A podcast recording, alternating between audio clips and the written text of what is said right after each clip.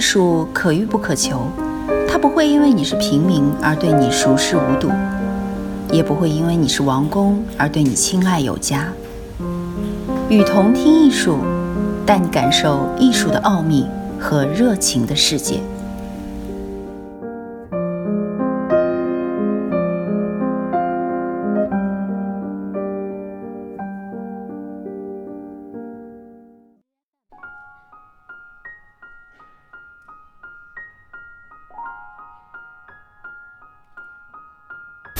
如何在古代做一个优雅的女子？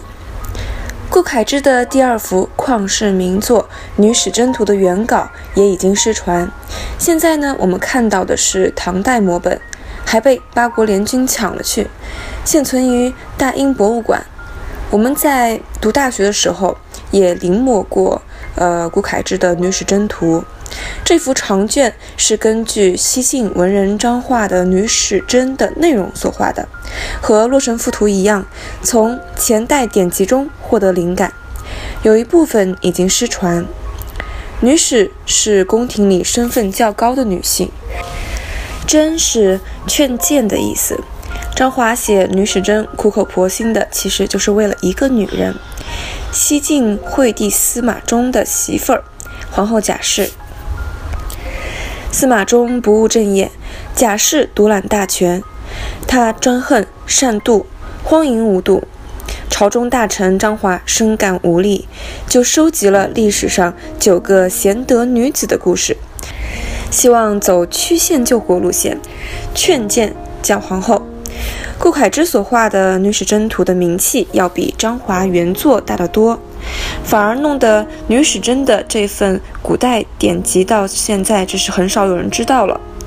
现存的这幅长卷只剩后面九段，每一段都是一个故事，有详细的箴言，独立成章。《女史箴》的唐代摹本现在在大英博物馆，据说因为被挂起来而没有铺平，导致《女史箴图》已经开始掉渣了。这个画上的第一段箴言上面写：“玄熊攀栏，逢源趋近。”说的是啊，黑熊攻击汉元帝，逢源用身体挡住黑熊的故事。为了突出班婕妤高大的形象，显示她的勇敢，所以画了一只比狗还小的熊。第二段箴言是写着：“班婕有词，歌欢童年。”夫岂不怀，防微虑远。说汉元帝宠爱班婕妤，希望成日形影不离。有一日，他要和班婕妤和他同坐一辆马车出游，一般后妃都会很高兴，但是班婕妤拒绝了。他认为古代明君都和贤臣同坐一辆车，和嫔妃同坐一辆的是商纣王、周幽王之类的亡国之君。第三段箴言上写着：“道往隆而不杀，物无盛而不衰。日中则仄，月满则微。从忧成吉，替弱害饥。”这呢是一幅过渡画面，满月和红日同时出现在一个画面之中，猎人的弓也拉开了，充斥着极致的冲突感，特别像是在威胁假皇后。你做事情过了要小心哦。第四段箴言上面写着：“人贤之修其容，而莫之视其性。性之不恃，或千里正；辅之早知，克念作甚。”说宫女在伺候小主梳妆，张华教训他们：外貌再装饰都没有用，要注重心灵美。第五段。出其言善，千里应之；苟为私意，同亲以疑。这是一个卧室的场景，主角是一男一女，意思是你要是福德败坏，你老公都不会相信你。第六段的箴言呢比较长，在这里就不读了。它的大概意思就是说，女人不要总是嫉妒别人，这样子孙才能多多的。第七段、第八段、第九段都是妃子们崇拜皇帝、聆听教诲时的模样，以及课后复习、仔细揣摩时的样子。宫里的女人们要把妇德奉为比生命还要重要的珍宝，时刻践行，才能得到无上的荣荣耀。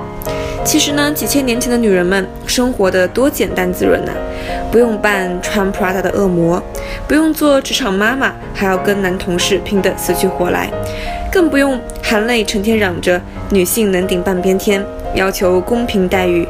你要的越多，付出的就越艰辛。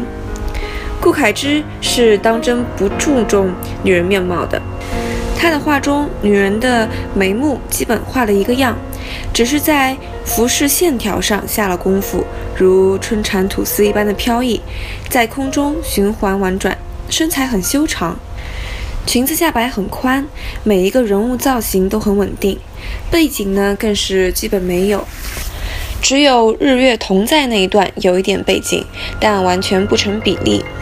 从两晋到六朝期间的绘画基本上都是这个特点，这是一种象征手法。关于这幅画，在故宫博物院还藏有一幅宋代摹本，水平比这幅在大英博物馆的差很多。人与人之间的间距相对较大，没有紧凑的节奏感。二战以后，英国为了感谢中国军队在缅甸解除了日军之围，让大英博物馆归还这幅画给中国政府，还给了个选择。说这幅画或者一艘潜水艇，结果中国居然选择了潜水艇。如今这幅不如一艘潜水艇的国宝，只好静静地躺在大英博物馆，一年只展出两次。据说因为被挂起来而没有铺平，已经开始掉渣了，甚为惋惜。我是与同听艺术的主播叔叔。把你愿意分享的关于艺术的文章发给我们，我们会分享给更多的人。